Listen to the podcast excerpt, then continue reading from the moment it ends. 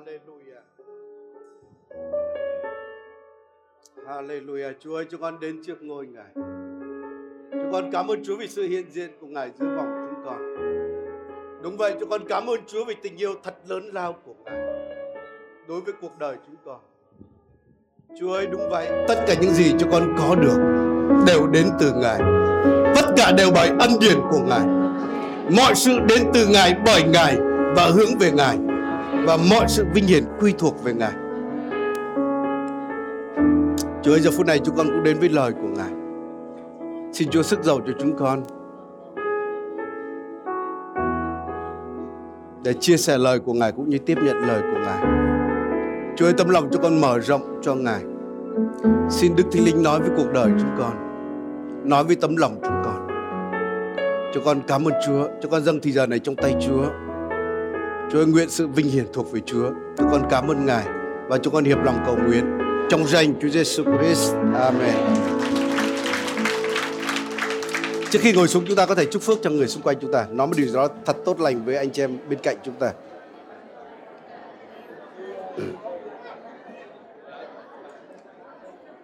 Hallelujah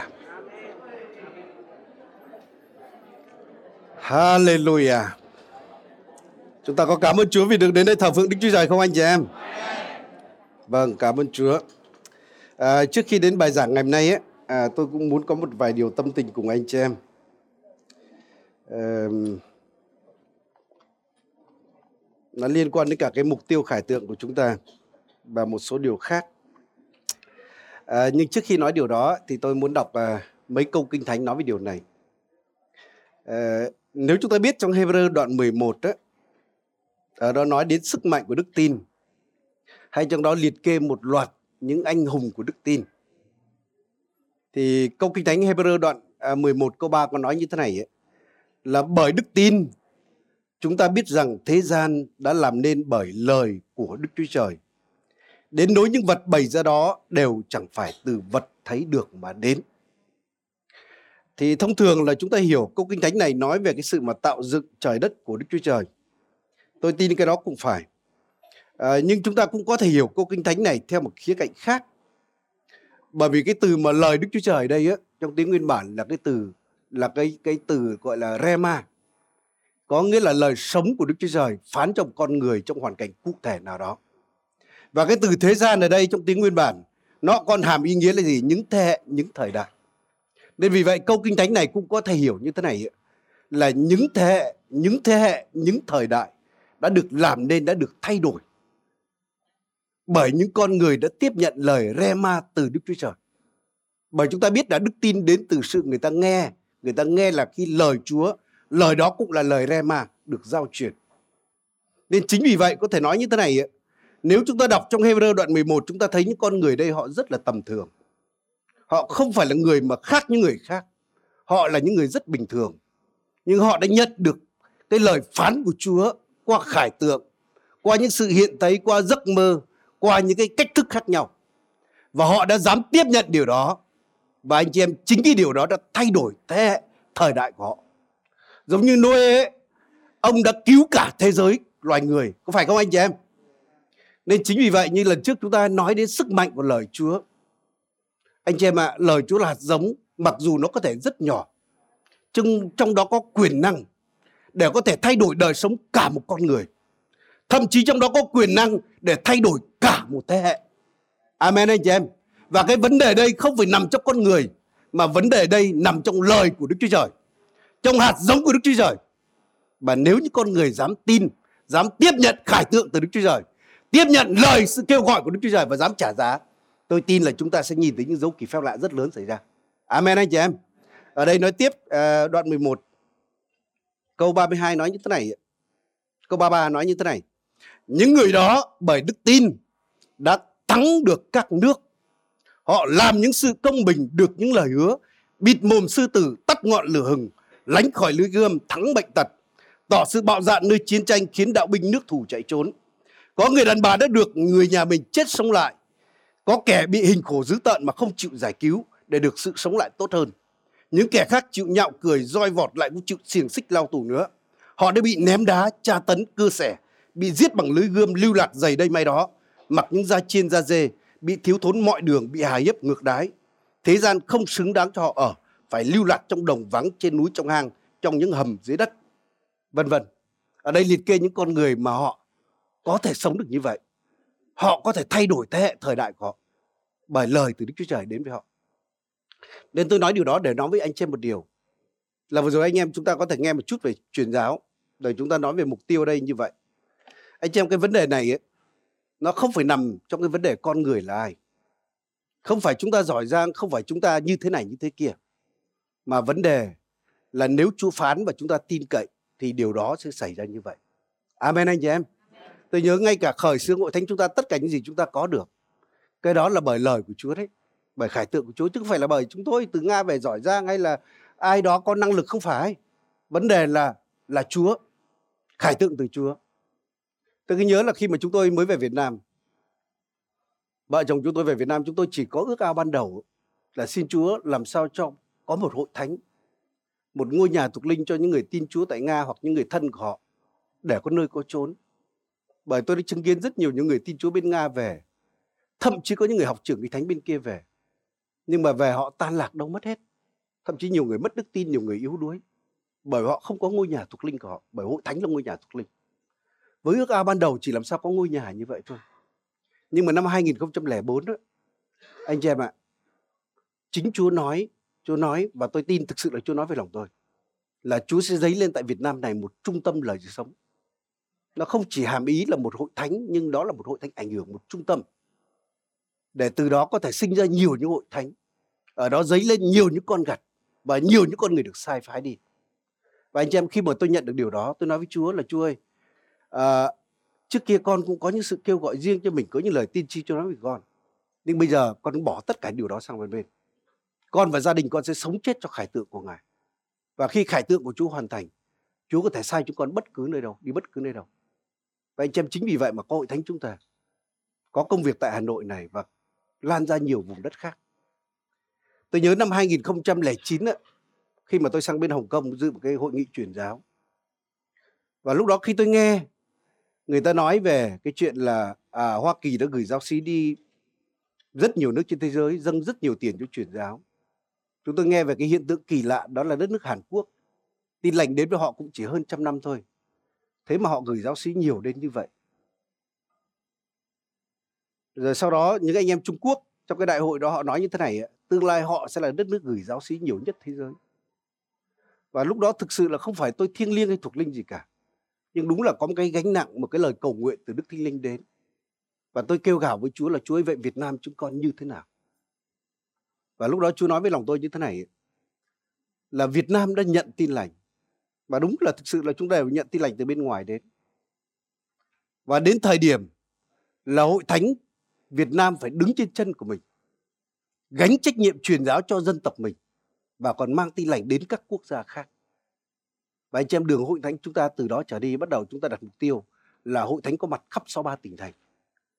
Và đến lúc chúng ta sẽ gửi giáo sĩ đi nước ngoài chính vì vậy mà trong đây cũng có những cái mục tiêu như vậy và anh chị em nhờ cái khải tượng đó, chứ không phải là vì chúng ta sốt sắng, không phải là vì chúng ta trả giá, không phải là vì chúng ta có năng lực thế này thế kia nhưng đúng là Chúa đã dẫn dắt chúng ta đến khoảng trên dưới gần 50 tỉnh thành khác nhau. Và chúng ta thấy những cánh cửa càng ngày càng mở tiếp tục. Tất cả điều đó là bởi sức mạnh trong lời Chúa phán. Amen anh chị em. Nhưng anh chị em ơi khi lời Chúa phán đó, phải có những người dám tin vào điều đó. Có những người tin đầu phục dám bước theo và dám trả giá. Còn nếu hạt giống gieo vào thậm chí bạn có thể tiếp nhận. Nhưng nếu chúng ta để những sự lo lắng đời này nếu chúng ta sống vui thú cho giàu sang cho những sự tham muốn khác, thì những hạt giống đó nó sẽ nghẹt ngòi, không bao giờ kết quả và hỡi anh chị em, trong cái điều này khi chúng ta nói đến cái mục tiêu 5 đến 10 năm tới, tại sao chúng ta nói điều này bởi vì năm nay chúng ta tròn 15 năm chúng ta nói đến mục tiêu 1.000 hội thánh anh em, không phải chúng tôi tự nghĩ ra điều này đâu. Và tôi tin trong lòng tôi chỗ đặt để là con số một nghìn. Một nghìn hội thánh. Chúng ta có dám tin điều đó không anh em ạ? Đối Đức Chúa Trời chả có gì khó cả. Nếu anh em miền Tây họ nói là họ sẽ nhận trách nhiệm là họ sẽ có 300 hội thánh. Tại vùng thủ đô chúng ta cũng nói là chúng ta cũng sẽ có vài trăm hội thánh. Là khả thi, đúng không?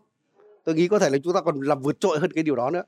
Nhưng dù sao đời sống, tất cả mọi điều đều phải có mục đích bởi vì không có mục đích, con người không có động lực để tiến lên amen anh chị em nên chúng ta nói đến một nghìn hội thánh rồi có những cái điều khác ở đây, anh em có thể đọc thấy rồi chúng ta nói đến cái chuyện mà mạng lưới hội thánh lời hội thánh trung tâm đúng không? Tại hà nội bây giờ duy nhất là hội thánh trung tâm tại đây đây. Và chúng ta tin lời chúa nói là thực sự là chúng ta phải sanh sản chúng ta phải nhân lên. Nên tôi rất tin một điều là kết quả của một hội thánh ấy, không chỉ là đông tín đồ thêm. Kết quả của hội thánh ấy, phải sinh ra những hội thánh khác. Amen anh chị em. Thực ra tôi khi tôi đọc uh, nghiên cứu kinh thánh ấy, tôi thấy trong công vụ sứ đồ như tại Jerusalem ấy, người ta về sau nói là ở đó có vài chục ngàn tín đồ và một câu hỏi tôi hay luôn luôn đặt ra là vậy hội thánh ở đó hoạt động như thế nào? Mô hình họ ra sao? Ở đâu mà có thể nhóm mấy chục ngàn tín đồ như vậy? Câu trả lời rất đơn giản thôi. Hội thánh họ nhóm tại các gia đình, tại các nhà riêng. Có những người nói bảo họ nhóm tại sân đền thờ không? Được vài bữa thôi, sau đó bị bắt bớ, bị đuổi đi mất. Nhưng họ nhóm hàng ngày, họ nhóm tại các nhà đó. Nên hội thánh tại Jerusalem, họ có hàng trăm những điểm nhóm, giống như chúng ta đây chúng ta còn ít hơn rất nhiều nhưng mà có nghĩa là mô hình cũng như vậy. Tại Eviso cũng hàng chục ngàn tín đồ họ nhóm tại đâu? Cũng là một loạt tại các nhà riêng như vậy.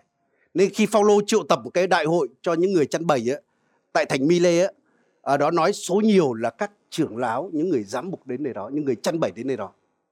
Rồi tại Philip cũng như vậy. Khi Phaolô viết thư cho những người Philip ông có nói là gửi cho các giám mục là những người chăn bầy không phải một người chăn bầy nhé mà các giám mục nên chứng tỏ họ rất nhiều hội thánh. Nên vì vậy hỡi anh chị em chúng ta rất muốn là chúng ta đông người thêm nhưng chúng ta muốn nhân ra nhiều hơn. Nên tại sao tại đây tách này cái điểm nhóm chúng ta riêng điểm nhóm của hội thánh chúng ta tại nơi đây ấy, chúng ta cũng muốn nhân ra sinh ra nhiều những điểm nhóm khác. Và tôi khuyến khích các mục sư phụ trách các điểm nhóm khác nhau rồi các hội thánh khác nhau chúng ta cần phải có tư duy là chúng ta nhân lên. Amen anh chị em. Rồi tôi tin á là thực ra cái kết quả của một môn đồ của Chúa. Không chỉ là người ta tin Chúa đâu. Cái đó cũng là tốt rồi. Nhưng môn đồ phải sinh ra môn đồ. Tôi tin người hầu Chúa phải sinh ra người hầu Chúa. Mục sư phải sinh ra mục sư. Đó mới là kết quả thật. Nên vì vậy tôi rất mong muốn anh chị em, tất cả anh em trong hội thánh chúng ta hãy cầu nguyện cho điều này nhé. Và khi bạn cầu nguyện đó là bạn góp phần cho công việc Chúa. Khi bạn cầu nguyện đấy, Chúa lại dùng bạn sẽ là tham gia một cái phần ở đó để hoàn thành khải tượng này bởi khải tượng không phải tự nhiên nó hoàn thành nhưng Chúa sử dụng những con người nên à, chúng ta hãy vỗ vai người bên cạnh là chúng ta sẽ là một phần của khải tượng này nhé chúng ta sẽ hoàn thành khải tượng này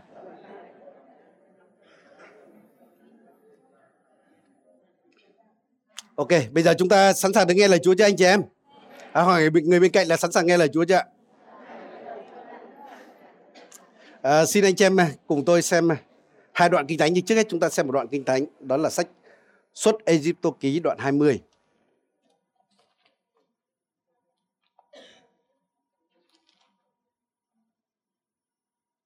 Xuất Egypto ký đoạn 20 câu 8 đến câu 11. Trên màn hình có, chúng ta có thể nhìn lên màn hình ạ. Tôi xin được đọc ạ. Hãy nhớ ngày nghỉ để giữ làm ngày thánh. Con phải làm tất cả công việc mình trong 6 ngày. Nhưng ngày thứ bảy là ngày nghỉ dành cho Giê-va Đức Chúa Trời của con. Trong ngày đó, con, con trai, con gái, tôi trai, tớ gái, súc vật của con cả đến khách lạ trong nhà con đều không được làm bất cứ công việc gì cả. Vì trong 6 ngày, Đức Giê-va đã tạo dựng trời đất biển và muôn vật trong đó. Nhưng ngày nhưng ngài nghỉ vào ngày thứ bảy vì vậy Đức Giê-va ban phước cho ngày nghỉ và thánh hóa ngày ấy. Và nếu đọc câu kinh thánh này thì chắc chúng ta đoán được là chúng ta sẽ nghe gì ngày hôm nay đúng không chị em? À, đây là điều dân đấy. Mà nói về ngày thứ bảy hay là ngày sa bát à, và ngày sa bát ở đây mạng lệnh của Chúa là dân sự của Chúa phải nghỉ ngày này và biệt riêng cho Chúa. Và chúng ta biết những người do thái ấy, là họ có cả những cái bảng hướng dẫn rất dài và chi tiết về cái ngày sa bát hay là ngày thứ bảy. Thậm chí chúng tôi đến do thái ấy, người ta nói là có những cái thang máy gọi là thang máy sa bát khi vào trong đó từng tầng nó cứ mở ra bởi vì người ta không được động vào những cái nốt bấm đó. Nhưng nói chung ấy, tôi đã đọc nhiều lần nhưng mà cũng lùng bùng lỗ tai. Nhưng nói chung là không được làm việc. Và có một cái phần trong ngày đó là phải đến nhà hội để thờ phượng Chúa và nghe lời của Đức Chúa Trời. À, chúng ta biết là Chúa Giêsu khi ngài xuống thế gian này à, thì lời Chúa nói là Chúa đến để làm chọn luật pháp có đúng anh chị em? Chúa đến để làm chọn luật pháp. Nên chính vì vậy Chúa Giêsu không bỏ điều răn này nhé. Mà Kinh Thánh nói là vào vào ngày sa bát theo thói quen ngày đến nhà hội có nhiều câu nói như vậy Chúa không bỏ điều răn này nhưng Chúa giải thích ý nghĩa thật của ngày sa bát Chúa Giêsu nói là vì con người mà ngày sa bát được lập nên chứ không phải là con người vì ngày sa bát mà sa bát là vì cớ con người. Nên Đức Chúa Trời thiết lập ngày sa bát đó, có thể nói cũng để ban phước cho dân sự của Ngài. Để họ ở cùng Chúa để họ thờ phượng Chúa để họ nghe lời Chúa cũng để họ được à, bổ sức về thuộc thể về thuộc linh cũng để gia đình họ gần gũi nhau cũng để dân sự có cái sự mà kết nối cùng nhau vậy chúng ta là những cơ đốc nhân ngày nay, thì chúng ta có phải tuân thủ ngày sa bát hay không? Thì tôi xin nói như thế này, chúng ta là cơ đốc nhân, chúng ta không ở dưới luật pháp. Chúng ta được chuộc khỏi luật pháp. Có đúng anh chị em? Chúa Giêsu khi ngài xuống thì ngài phải làm chọn luật pháp, ngài không thể phá luật pháp được. Nhưng mà chúng ta là cơ đốc nhân, chúng ta không ở dưới luật pháp. Nên chắc chắn là chúng ta không phải tuân thủ ngày sa bát theo cái ý nghĩa giống như luật pháp là chúng ta phải làm chọn chúng ta mới được xưng công chính hay chúng ta mới được cứu. Nên vì vậy chúng ta không giữ ngày sa bát là vì điều đó yêu cầu chúng ta. Nếu không thì chúng ta phạm tội. Và nếu không làm điều đó chúng ta không được sự công chính chúng ta không được cứu chuộc. Bởi tôi muốn nói với quý vị anh chị em như thế này giống như sứ đồ Phaolô nói á, nếu ai muốn cậy luật pháp mà để cho mình được xưng công chính á, thì Chúa Giêsu không có ích cho người đó. Và yêu cầu người đó phải làm chọn tất cả luật pháp mà chắc chắn là không ai làm được điều đó nên vì vậy, chúng ta hãy nhớ là chúng ta ở dưới ân điển, chúng ta không ở dưới luật pháp. Thậm chí tôi có thể nói như thế này, thực ra cái ngày sa bát thật của chúng ta, trong cứu ước luôn luôn nói những cái gì trong cứu ước nó là bóng còn hình thật ở trong Chúa Giêsu có thể nói như thế này sa bát thật của chúng ta, đó lại là chính Chúa Giêsu hay ở trong Chúa chúng ta có sa bát hay là cái sự an nghỉ thật? Nếu chúng ta nhìn trong sách sáng thế ký đó, Đức Chúa Trời dựng thế giới lên 6 ngày, và ngày thứ bảy, ngày nghỉ đó và cái đó là dừng lại. Chứ không lại kế tiếp tuần sau Chúa lại làm việc, sau Chúa lại nghỉ, không phải. Và cái đó dừng lại. Mà chúng ta để ý một cái điều như thế này Chúa đã tạo nên, hoàn thành công việc tạo hóa của Ngài đến hết ngày thứ sáu và cuối ngày đó Chúa tạo nên con người. Và khi con người mở mắt ra thì bắt đầu cái điều đầu tiên con người nếm trải, đó là ngày sa bát. Đó là để con người, để sống cùng Đức Chúa Trời. Con người vui hưởng với Chúa và bởi ân điển của Chúa mà con người phục vụ con người làm việc. Nhưng vì cớ con người phạm tội đúng không? Nên bắt đầu sự rủa xả. Tất cả nhiều đến con người phạm tội. Vì vậy mới có luật pháp đến và trong luật pháp đó là có ngày sa bát. Nên chính vì vậy sa bát thật của chúng ta đó là trong Chúa ngày nay chúng ta có sự an nghỉ thực sự. À, nhưng tôi muốn nói như thế này nhưng vì cớ chúng ta biết là cái ngày sa bát nó không chỉ là cái nghĩa bóng của cái điều chúng ta có sự an nghỉ thật trong Chúa ngày hôm nay, mà ngày sa bát Chúa cũng thiết lập cho dân sự của Chúa bởi có những cái ích lợi thuộc linh nhất định cho đời sống họ. Như tôi đã nói, để sau một tuần bận rộn nhiều khi túi bụi không có thời gian đến với lời Chúa, hoặc chỉ nháo nhào đi qua, không có thời gian đến cầu nguyện với Chúa, không có thời gian ở cùng Chúa, thì ít nhất có một ngày để làm sao người ta quay lại với Chúa để được hồi phục lại cái đời sống thuộc linh của mình bổ lại thuộc linh của mình để thậm chí hồi phục lại cả thân thể của mình để cho họ con trai con gái họ có nghĩa là hàm ý cả gia đình của họ để có thời gian cùng nhau đến với Chúa.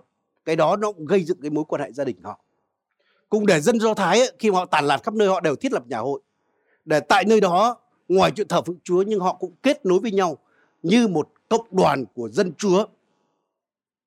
Nên chính vì vậy cơ đốc nhân chúng ta cũng có một cái ngày mà biệt riêng cho Chúa như vậy, có một cái phần ở biệt riêng cho Chúa như vậy với cái ý nghĩa thuộc linh như vậy. Nên tôi có thể nói như thế này, đối với chúng ta đúng là ngày sa bát theo đúng nghĩa đen của nó là ngày thứ bảy. Nhưng đối với chúng ta nếu chúng ta hiểu cái ý nghĩa thuộc linh mà muốn chúng ta muốn thực hiện cái điều đó thì tôi muốn nói như thế này thì đối với nhiều nơi có những nơi người ta nói là gì họ không thờ phượng Chúa vào ngày chủ nhật tôi nghĩ không có vấn đề gì cả thậm chí ngày nay bạn không đi thờ phượng Chúa, bạn cũng chả phạm tội gì cả. Nhưng chắc chắn bạn sẽ mất rất nhiều cái phước hạnh. Thì nếu bảo ai đó không thờ phượng ngày nay là phạm tội nha, là xuống địa ngục đấy, thì tôi không tin cái điều đó. Amen anh chị em. Bởi nếu xuống địa ngục tôi nghĩ là nhiều anh em đây đã xuống địa ngục rồi đấy. Nhưng rõ ràng chúng ta bỏ mất, chúng ta sẽ mất cái phước, mất cái ích lợi nào đó. Nên tôi biết là những người mà cơ đốc nhân tại do thái ngày nay, anh chị biết họ họ thờ phượng chúa vào ngày nào không ạ? Họ vào ngày thứ bảy và ngày thứ bảy là ngày quốc gia họ được nghỉ. Và rõ ràng đó là cái cơ hội mà cơ đốc nhân có thể thờ phượng chúa được. Chứ không thể vào ngày chủ nhật được. Ngày chủ nhật thì mọi người vướng đi làm. Nên vì vậy người ta thờ phượng chúa ngày thứ bảy. Tôi nghĩ là ok, không có vấn đề gì cả. Rồi tôi biết là có một cái thời ở một cái cái cộng đồng người Việt Nam ở một bên đất nước kia, tất cả những người ở đó đều đi làm một cái chợ bán hàng. Và cả tuần phải làm việc. Và duy nhất cái chợ đó người ta cho phép nghỉ ngày thứ hai để người ta dọn dẹp vệ sinh và không bán hàng ngày đó và những cơ đốc nhân họ thờ phượng vào ngày thứ hai. Tôi nghĩ họ có sai không ạ? Không sai, tôi nghĩ là ok. Nhưng mà chúng ta biết là đa số cơ đốc nhân trên thế giới ngày nay á, thì họ đều chọn ngày chủ nhật. Có đúng anh chị em? Bởi đa số ngày nay là ngày chủ nhật là ngày nghỉ của các quốc gia. Nên vì vậy tôi nghĩ là thờ phượng vào ngày chủ nhật, chúng ta coi ngày chủ nhật, chúng ta lấy một cái ý nghĩa nào giống như ngày sa bát của người do thái. Tôi nghĩ đó là điều tốt. Ở ngày đây tôi biết là có một số người thiểu số tôi họ nói là gì? Ờ, ngày chủ nhật ấy, đó là ngày của thần mặt trời tại sao lại thờ phượng chúa vào ngày đó thế này thế kia? Tôi nghĩ là ngày nào cũng do chúa tạo dựng đấy hết. Amen anh chị em. Ngày nào chúa tạo dựng đấy hết. Không có nghĩa là gì một người nào đó một thần nào đó tuyên bố là cái của mình thì có nghĩa là của họ. Cũng giống như tại Việt Nam chúng ta các loài hoa đều do Chúa tạo nên đúng không? Không có nghĩa là một tôn giáo nào đó chiếm cái loài hoa nào đó mà bây giờ chúng ta không dùng loài hoa đó. Bởi hoa đó đều của Chúa cả có đúng anh chị em?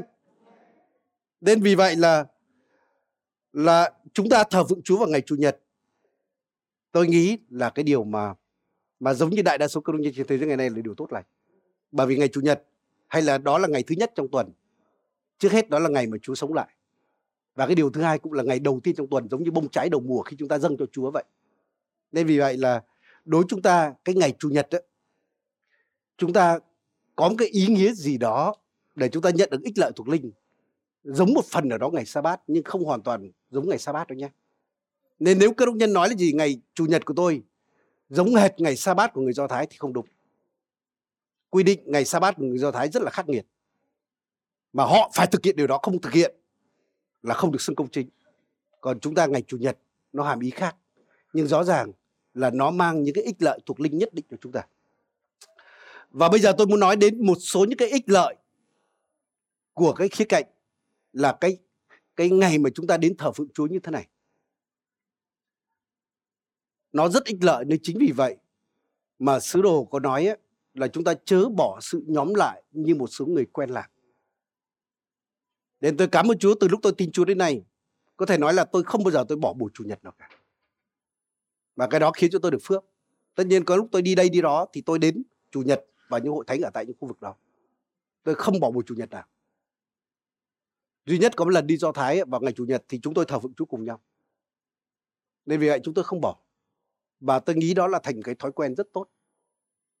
Thậm chí khi tôi là cơ đốc nhân mới bên Nga, ngay cả những buổi cầu nguyện trong hội thánh tôi cũng trung tín và tôi xin nói cái đó phước cho mình rất là nhiều đôi khi giống như đồ ăn của chúng ta, đúng không chúng ta từ nhỏ đến lớn chúng ta rất là trung tín với đồ ăn, có đúng anh chị em ăn một bữa bạn không thấy mình lớn phỏng lên ngày nhưng rõ ràng cứ ăn ngày hôm nay ngày mai ngày kia tháng nọ tháng kia và đến lúc là bạn lớn. Có phải không anh chị em? Nên trung tín những cái buổi nhóm đó là điều rất là quan trọng. Và hỡi quý vị anh chị em tôi còn nói như thế này là học được cái nếp trung tín đó là điều cực kỳ quan trọng. Cái thời đại ngày nay thế giới ngày nay không trung tín không trung thủy một chút nào cả. Người ta chỉ muốn mì ăn liền thôi muốn thay đổi liên tục. Nhưng mà chúng ta biết tính cách của Đức Chúa Trời, bổn tính của Chúa chúng ta là đấng thành tín. Nên chúng ta cần phải học cái tính cách đó của Chúa. Người ta có thể nói chúng ta cổ hủ, chúng ta lạc hậu, nhưng chúng ta học điều đó. Tôi trung thủy với vợ của tôi. Tôi trung tín với hội thánh mà Chúa đặt tôi đó. Tôi trung thành với khải tượng mà Chúa kêu gọi tôi. Anh em những cái điều đó nó mang cái phước hạnh rất lớn đến cho đời sống của mình. Vậy mục đích của ngày sa bát khi mà Chúa thiết lập lên có ích gì cho đời sống những người dân Do Thái? Và chúng ta có thể áp dụng cái hình ảnh song song ngày chủ nhật có ích gì cho chúng ta ngày hôm nay. Cái thứ nhất ấy, khi Chúa nói là gì? Các ngươi phải dành ngày đó để biệt riêng cho ta. Hay là cái ngày đó là ngày mà được nên thánh có nghĩa là biệt riêng cho Chúa nha.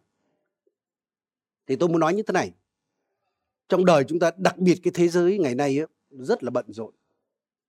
Cả tuần nhiều khi chúng ta tối mặt tối mũi bận chuyện này bận chuyện kia và hỡi anh chị em một cái ngày chủ nhật của chúng ta thờ phượng Chúa như thế này ít nhất nó cũng là cái điều gì để nhắc chúng ta nhớ đến Chúa để giúp chúng ta đến với sự hiện diện của Chúa để thúc đẩy chúng ta đến thờ phượng Chúa và để sống cùng Ngài. Amen anh chị em. Có những người nói rất thiêng liêng á, tôi ngày nào chẳng thờ phượng Chúa, ngày nào tôi chẳng sống với Chúa. Tôi xin nói nếu mà bạn nói như thế thì mà bạn lại nghỉ ngày chủ nhật ấy, thì tôi không tin được cái lời bạn nói.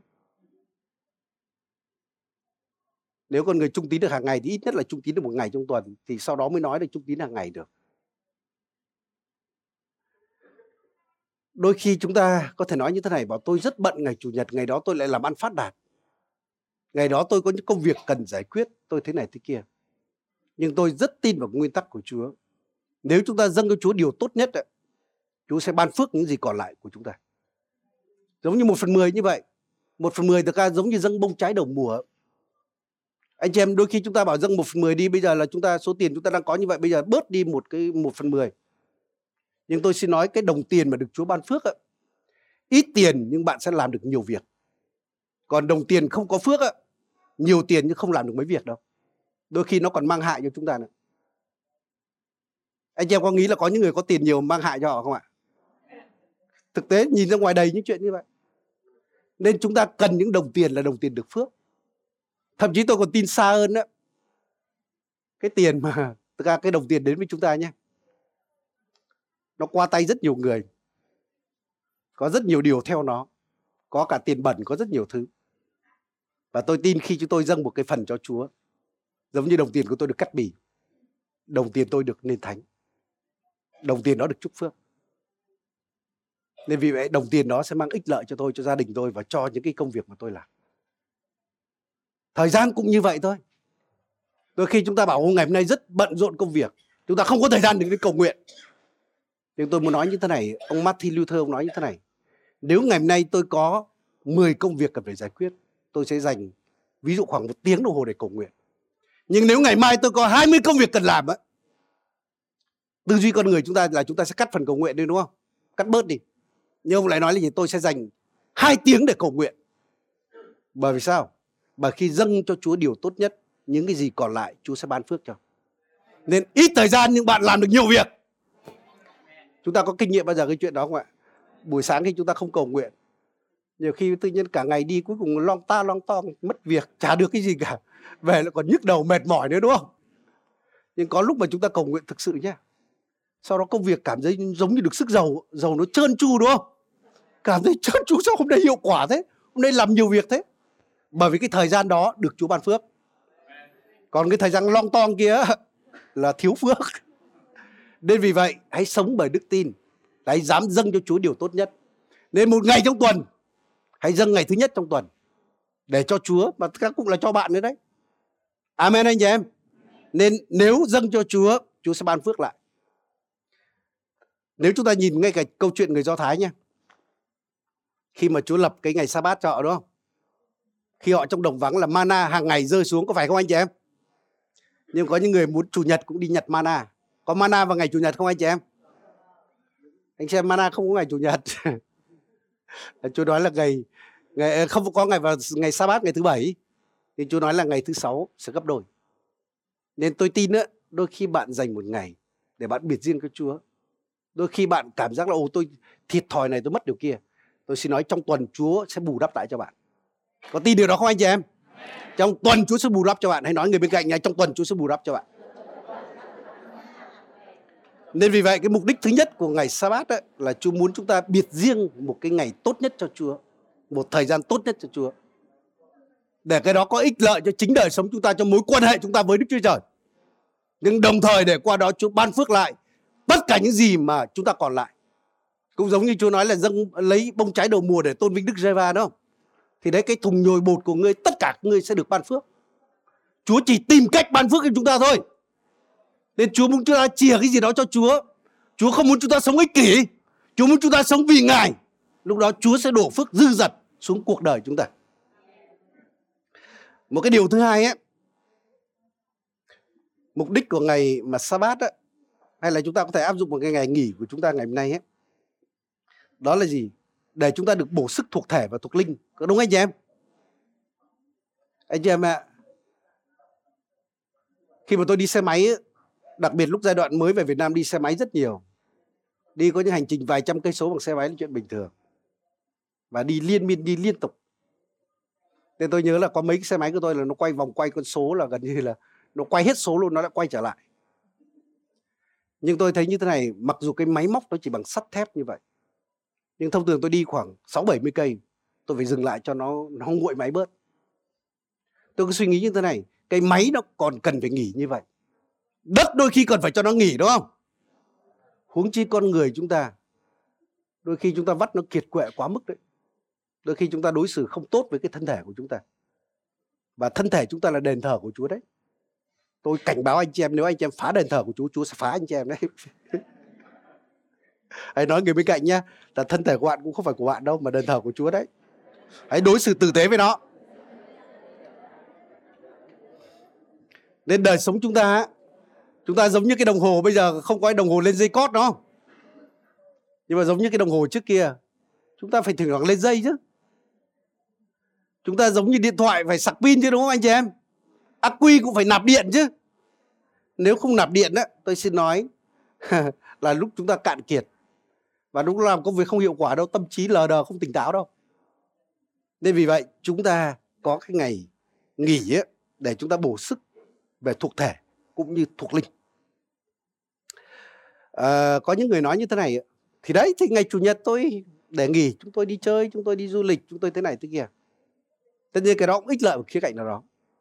Nhưng nếu tôi nghĩ là cái ngày đó mà để dành cho chúa tôi nghĩ là nó có ích cho cả thuộc thể cả thuộc linh của chúng ta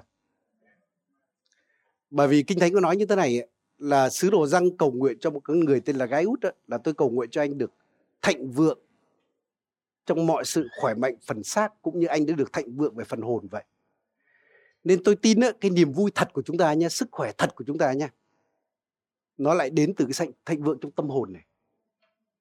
Nên nếu tâm linh mạnh mẽ, thân thể bạn sẽ mạnh mẽ. Nhưng tâm linh yếu đuối bên ngoài sẽ yếu đuối. Đấy. Nên chính vì vậy mà đúng là ngày nay người ta rất coi trọng tập thể dục thể thao đúng không? Tôi nói điều này không phải là vì tôi lười tập thể dục và tôi uh, chê bai điều này đâu. Nhưng rõ ràng sứ đồ Phaolô nói là gì?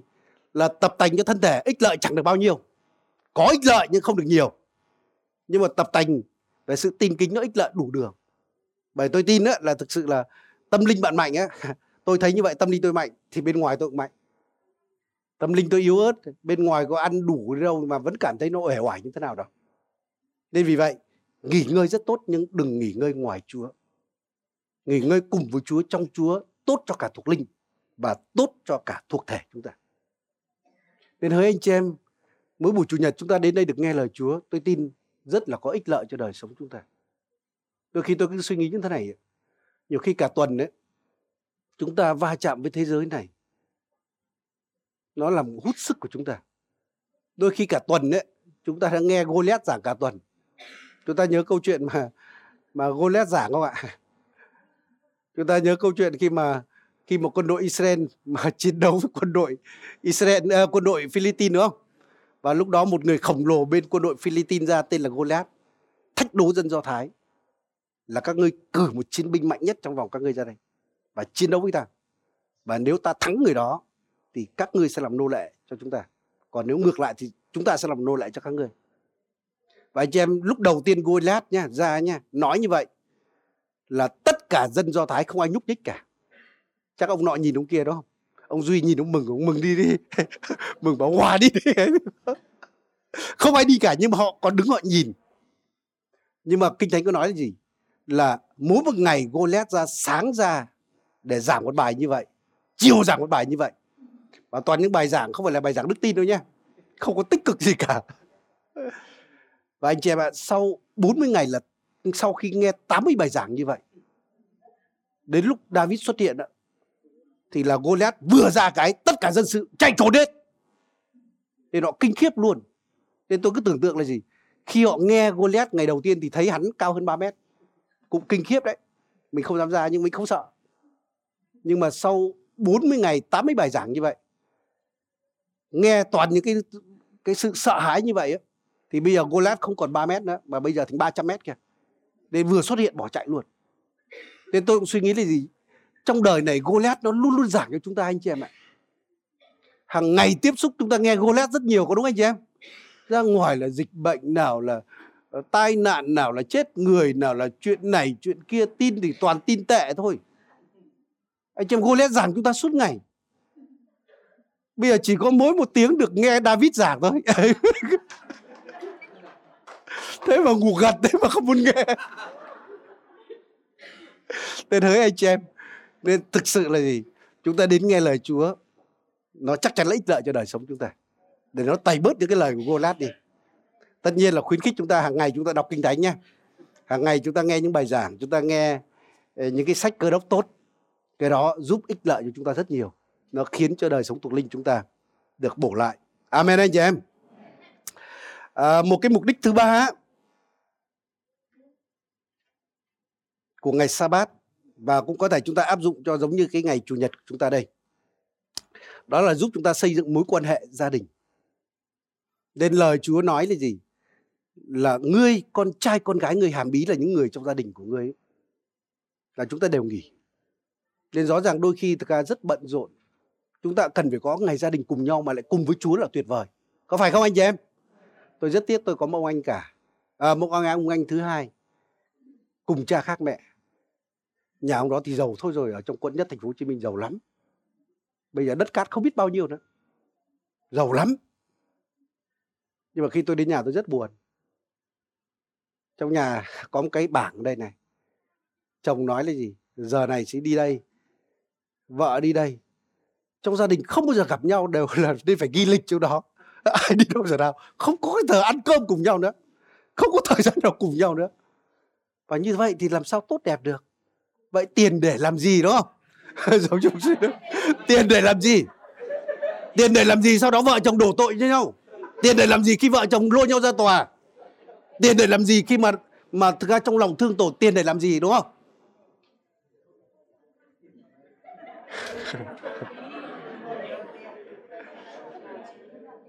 Nên đây cũng là cái nguyên tắc. Tôi muốn nói như anh em thế này. Có những người hỏi tôi á, là cháu có một cái công việc như vậy cháu có nên làm hay không? Tôi nói như thế này ấy, thì tất nhiên là khuyên này rất khó nhưng tôi nói như thế này. Nếu công việc đó mà khiến cháu không có thời gian không có ngày nào để biệt riêng cho Chúa thì đừng làm. Thà ít tiền còn hơn có nhiều tiền mà không có thời gian đến với Chúa. Nếu cái công việc đó lương có cao đến đâu nhưng nó làm hại thân thể cháu làm hại đời sống thuộc linh cháu đừng làm. Ít tiền còn hơn là nhiều tiền mà mà hại thân thể hại cái đời sống tục linh của mình. Rồi tiếp theo là gì? Nếu công việc đó mà tổn hại mối quan hệ gia đình không có thời gian cho gia đình con cái ấy, tôi nghĩ cũng đừng nên làm. Thả ít tiền có được. Đôi khi con cái ấy, tôi đã từng bên nga tôi biết khi về gặp những đứa con ở nhà dường như có tiếng gào lên là gì? Là con không cần tiền của bố mẹ con cần chính bố mẹ. Con cái nó không chê bố mẹ nghèo. Nó rất cần bố mẹ bên cạnh nó đặc biệt những cái lứa tuổi cần thiết amen anh chị em. Đôi khi chúng ta nói là chúng ta hy sinh tất cả là tiền bạc cho con cái. Nó không cần cái đó nó cần con cần bố mẹ. Vì vậy đừng làm gì mà tổn hại đến mối quan hệ gia đình nhé. Amen anh chị em. Nên vì vậy là khi gia đình ấy, mà chúng ta có thời gian cùng nhau mà đến thờ phượng Chúa cái đó làm cho gia đình rất bền chặt. Thậm chí hai vợ chồng đi nghỉ với nhau không tốt bằng hai vợ chồng nghỉ ngơi nhưng mà nghỉ ngơi trong Chúa. Và kinh thánh nói là sợi dây bện ba lấy làm khó đứt chúng ta biết câu kinh thánh đó đúng không anh chị em? Những người mà sắp lấy chồng lấy vợ phải học câu kinh thánh đó nha. Sợi dây bệnh ba đây hàm ý là gì? Đó là chồng, đó là vợ. Có người bảo là con đúng không? Có những người có con vẫn đâu có bè chặt đâu. Có người bảo là mẹ chồng không ổn. Sợi dây bệnh ba đây là gì? Là chồng, vợ và chúa. Sợi dây bệnh ba đó mới là khó đứt còn cái thứ ba đó là con cũng không giữ được nổi đâu. Có những người vài con chứ không phải một con mà vẫn bỏ nhau như chơi. Nên vì vậy nếu có Chúa ở dưới mối quan hệ, có Chúa trong mối quan hệ, tôi xin nói Chúa là nguồn tình yêu. Chúa sẽ mang tình yêu đến gia đình chúng ta. Chúa sẽ giúp cho chúng ta để có một cái gia đình hạnh phúc bền chặt. Amen anh chị em. Rồi khi có Chúa, khi mà chúng ta đến thờ phượng Chúa nha, chúng ta đưa con cái của chúng ta mà từ lúc nó còn rất bé tí này anh chị em cần đưa con đến hội thánh từ lúc nó còn rất bé nha. Chúng tôi, con nhà chúng tôi 20 ngày tuổi chúng tôi đã đã sách nó đến hội thánh rồi. Dưới trời tuyết sách cái giỏ đi phương tiện công cộng. Nhiều người nói bảo tại sao lại quá khích như vậy? Tôi sẽ nói chả quá khích gì cả. Vậy sao chú có nói với tôi như thế này, nếu con cái con mà tham gia vào công việc của bố mẹ thì nó sẽ được phần thưởng giống như bố mẹ, thậm chí nó còn được hơn nữa.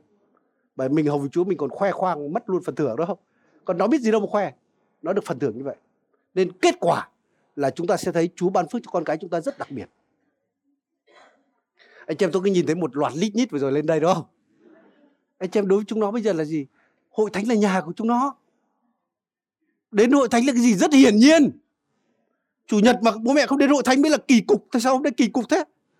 Nhìn những khải huyền, những ờ, gia ân rồi vân vân một loạt đấy. Đối chúng nó là gì? Hội thánh là nhà làm cái phần tất yếu trong cuộc sống của chúng nó và như vậy chúng ta sẽ tạo những cái thói quen rất tốt cho nó giống như Chúa Giêsu được bố mẹ đưa đến đến nhà hội hàng vào ngày sa bát Nên kinh thánh nói là theo thói quen ngài vào ngày sa bát vào sa bát ngày vào ngài vào nhà hội. Amen anh chị em. Mà khi đưa con cái chúng ta đến với Chúa, Chúa động chạm đến nó. Và khi Chúa động chạm đến con cái chúng ta thì sự bình an rất lớn. Còn tôi nói thật là chúng ta nhiều khi lúc chúng ta không thể dạy được con chúng ta đâu. Bây giờ nhỏ bảo nó được đấy. Nhưng tôi xin nói đến tuổi thiếu niên rồi bắt đầu khác đấy. Tuổi nổi loạn là bắt đầu phức tạp đấy. Nên rất nhiều cha mẹ mà mà bổ bổ ngửa ra. Bảo thằng nhà mình ngoan thế mà bây giờ cuối cùng lại đi đua xe. Rồi nó dính vào tệ nạn này, tệ nạn kia.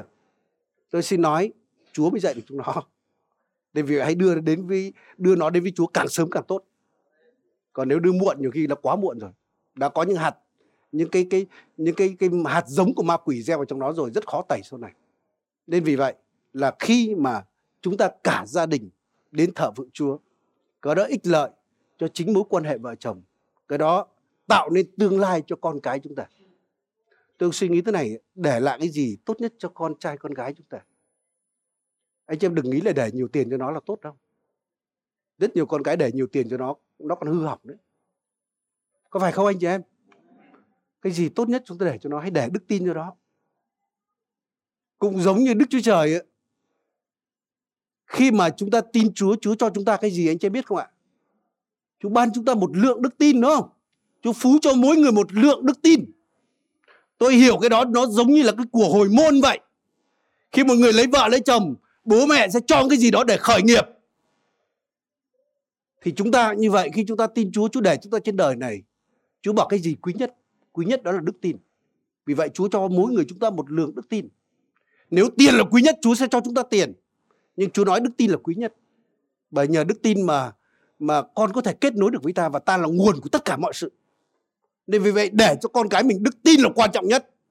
Amen anh chị em. Nên vì vậy, hãy cố gắng để cho con cái mình đức tin. Hãy để cho những nguyên tắc sống theo kinh thánh. Và thêm nữa, chúng ta cầu xin Chúa để sao Chúa cho con biết cái sự kêu gọi con cái của chúng con. Để giúp, chúng con giúp đưa nó vào cái sự kêu gọi mà Chúa dành cho nó. Và khi như vậy là yên ổn rồi. Amen anh chị em. Còn tiền bạc không phải vấn đề đâu.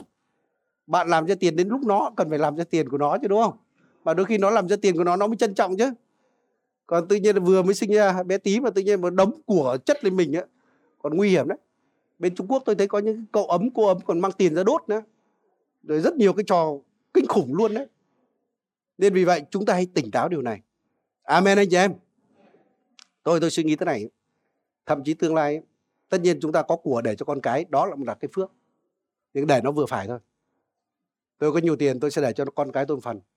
Còn lại khi tôi chết tôi di chúc là dâng cho hội thánh của chúa. Để khi chết mình vẫn dâng được cho chúa có phải tốt không anh chị em? Rất ích lợi. Nên hỡi anh chị em đưa con cái chúng ta đưa cả gia đình chúng ta đến thờ phượng chúa đó là cái điều tuyệt vời. Và cái điều ý cuối cùng mà tôi muốn nói là mục đích của của cái ngày sa bát ấy, hay đối chúng ta chúng ta có thể áp dụng trong cái khía cạnh thờ phượng của chúng ta vào ngày chủ nhật tôi có thể nói như thế này nhà hội ấy, đó là nơi kết nối cộng đồng dân chúa chúng ta có thể xem một câu kinh thánh nha trong sách uh, Thi Thiên 92 câu 13 đến câu 14.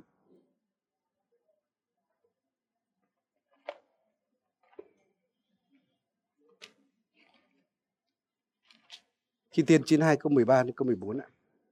Tôi sẽ đọc ạ. Những người được trồng trong nhà Đức giê sẽ trổ hoa trong hành lang của Đức Chúa Trời chúng ta. Dù đến tuổi già cả, họ sẽ còn sinh bông trái, thịnh vượng và xanh tươi. À, khi chúng ta nói đến nhà của Chúa, thì có thể nói hội thánh của Chúa ngày nay cũng được gọi là nhà của Chúa. Amen anh chị em. Hội thánh là nhà của Chúa. Khi nói đến được trồng trong nhà của Chúa, nói đến cái sự mà trung tín. Nói đến sự được bám rễ trong hội thánh của Chúa. Và tôi có thể nói như thế này, là một phần không thể thiếu được trong hội thánh của Chúa. Đó là những buổi nhóm thờ phượng. Nên có những người nói là tôi rất trung tín với hội thánh của Chúa. Nhưng buổi chủ nhật không trung tín thì tôi nghĩ là không phải trung tín. Và cái phần nhóm lại đây là cái phần mà nhìn thấy được hội thánh. Mày không trung tín thì đừng nói là trung tín đâu cả. Chính vì vậy, như tôi đã nói là sứ đồ có kêu gọi là chúng ta chớ bỏ sự nhóm lại như mấy người quen làm. Bởi khi bỏ một lần, lần sau dễ quen lắm. Và lúc đó sẽ tạo một cái thói quen không tốt. Tôi hiểu là đôi khi cả tuần chúng ta mệt mỏi, buổi chủ nhật nhiều khi chúng ta muốn ngủ thêm. Chúng ta muốn nghỉ ngơi. Hoặc đôi khi muốn đi cửa hàng shopping hay là cái làm cái gì đó. Nhưng tôi nghĩ hãy ưu tiên cho Chúa ngày hôm đó. Chúng ta sẽ được ban phước và nó sẽ tạo nên một cái thói quen tốt cho chúng ta. À, hỡi anh chị em chúng ta biết chúng ta đang sống trong cái thời đại truyền thông. Nên đúng ngày nay ấy là chúng ta cũng tích cực hoạt động trên truyền thông. Chúng ta có rất nhiều bài giảng ở trên mạng đúng không? Chúng ta những buổi thờ phượng của chúng ta đây còn online trên mạng đúng không? Anh chị em rõ ràng là online. Nhưng tôi muốn nói như thế này ấy là những cái thờ phượng online đó không thay thế được cái chuyện chúng ta gặp nhau trực tiếp. Và chúng ta hiểu cái đúng cái ý nghĩa tại sao hội thánh chúng ta online. Chúng ta online, những cái buổi nhóm này không phải để mục đích cho con cái chúa nghỉ thờ phượng, để nhà online là được. Mà online này chỉ dành cho những người nhóm buổi sáng nhé. Bởi chúng ta có rất nhiều điểm nhóm rồi, nhiều những người nơi khác, thậm chí nhiều quốc gia khác. Họ có buổi thờ phượng của họ họ trung tín với cái buổi thờ phượng hội thánh họ cái buổi nhóm đó. Nhưng ngoài ra họ muốn xem online thêm cái điều đó rất khuyến khích. Có phải không anh chị em? Hoặc có những người mà dự đây sau đó xem lại. Thì thực sự là không khuyến khích những người nghỉ nhóm đây và tôi và tôi ở nhà tôi online, xem online cũng được. Như vậy là nó không đúng mục đích của chúng ta ở đây. Nên vì vậy chúng ta học cái sự trung tín.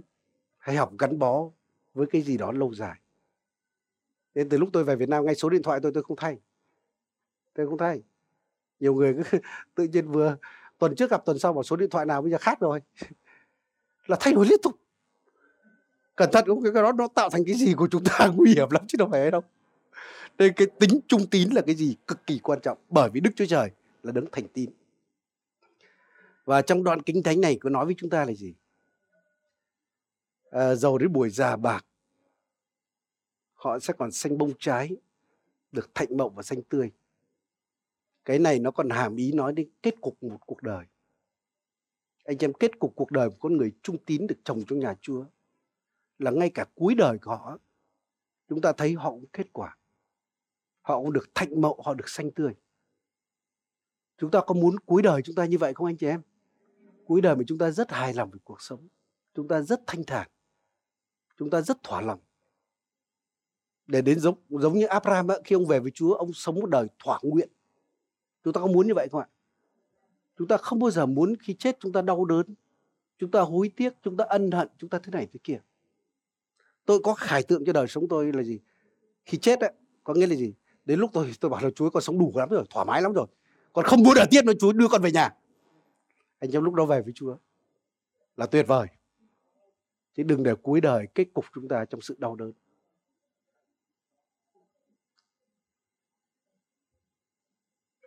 À, tôi thấy như thế này đa số chúng ta chúng ta chỉ chuẩn bị cho mình khi sinh ra thôi. Rất nhiều người con chưa sinh ra đã bắt mua nhà mua đất cho con rồi. Đã sắm này sắm kia cho nó. Nhưng mà ít người chuẩn bị cho mình đến cái chết lắm.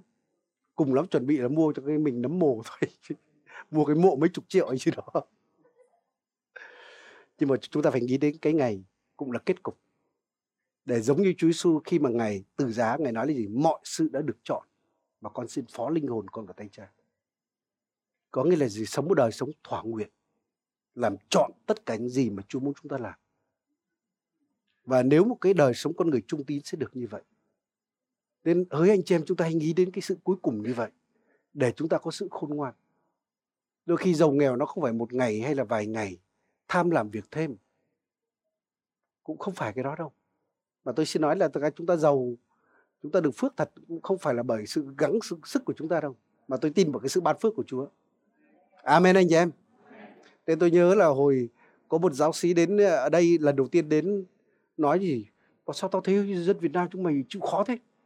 Vừa sáng sớm chủ nhật tinh mơ đó xe máy rầm rầm ngồi đường chở rau chở cọ đủ các kiểu rồi. Và tôi nói là dân Việt Nam chúng ta còn chịu khó hơn Đức Chúa Trời đấy nhưng rõ ràng chúng ta biết đất nước chúng ta chưa phải đất nước giàu. Có đúng anh em? Nên thực ra giàu thật sự, phước thực sự là khi chúng ta sống theo nguyên tắc lời Chúa. Khi Chúa ban phước. Chứ không phải là sự giành giật, hay là giống như bên ngoài một số người đi lừa đảo người khác mà giàu đó cái đó chỉ là là cái ảo ảnh thôi. Nên vì vậy chúng ta hãy sống theo lời Chúa nha. Trong một tuần hãy dành một cái khoảng thời gian để chúng ta đến thờ phượng Chúa cùng với gia đình.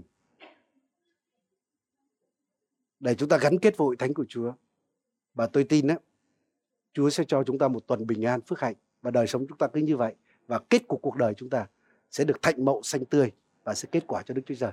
Amen anh chị em. Ok, xin mời chúng ta cùng nhau đứng dậy giờ phút này. Xin mời chúng ta đến với Chúa.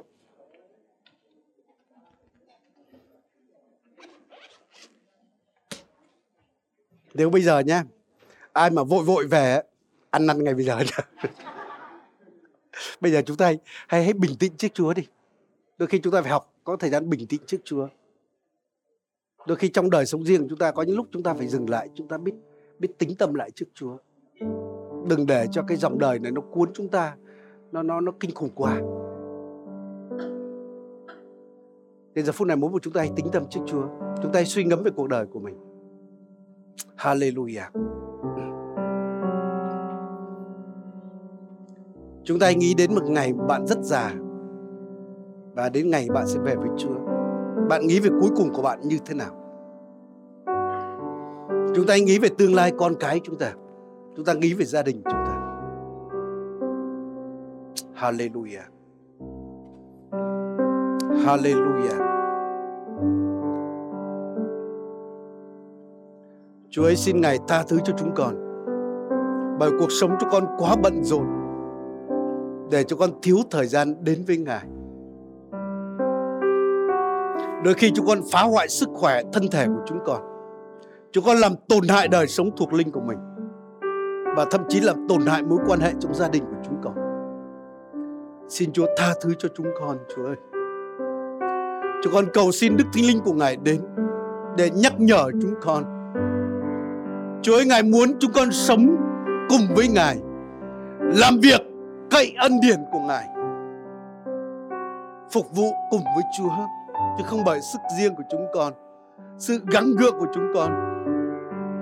Bởi chính Chúa tạo nên con người, và ngay lập tức đó là ngày sa bát để cho con được ở cùng Ngài, sống cùng Ngài, làm mọi sự cùng với Ngài. Chúa ơi, nếu trong đời sống chúng con có những sự bất an, thiếu cái sự bình an, sự an nghỉ Hãy dạy chúng con để chúng con bước vào sự an nghỉ của Ngài.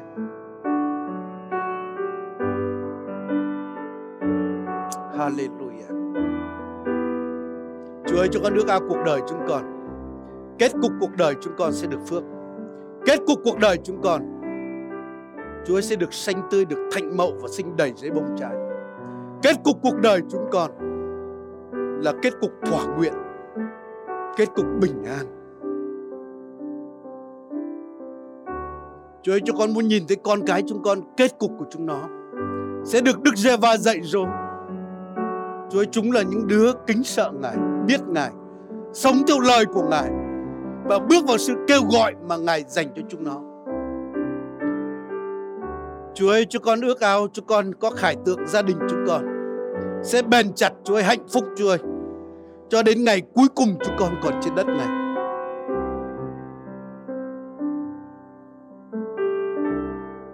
Hallelujah.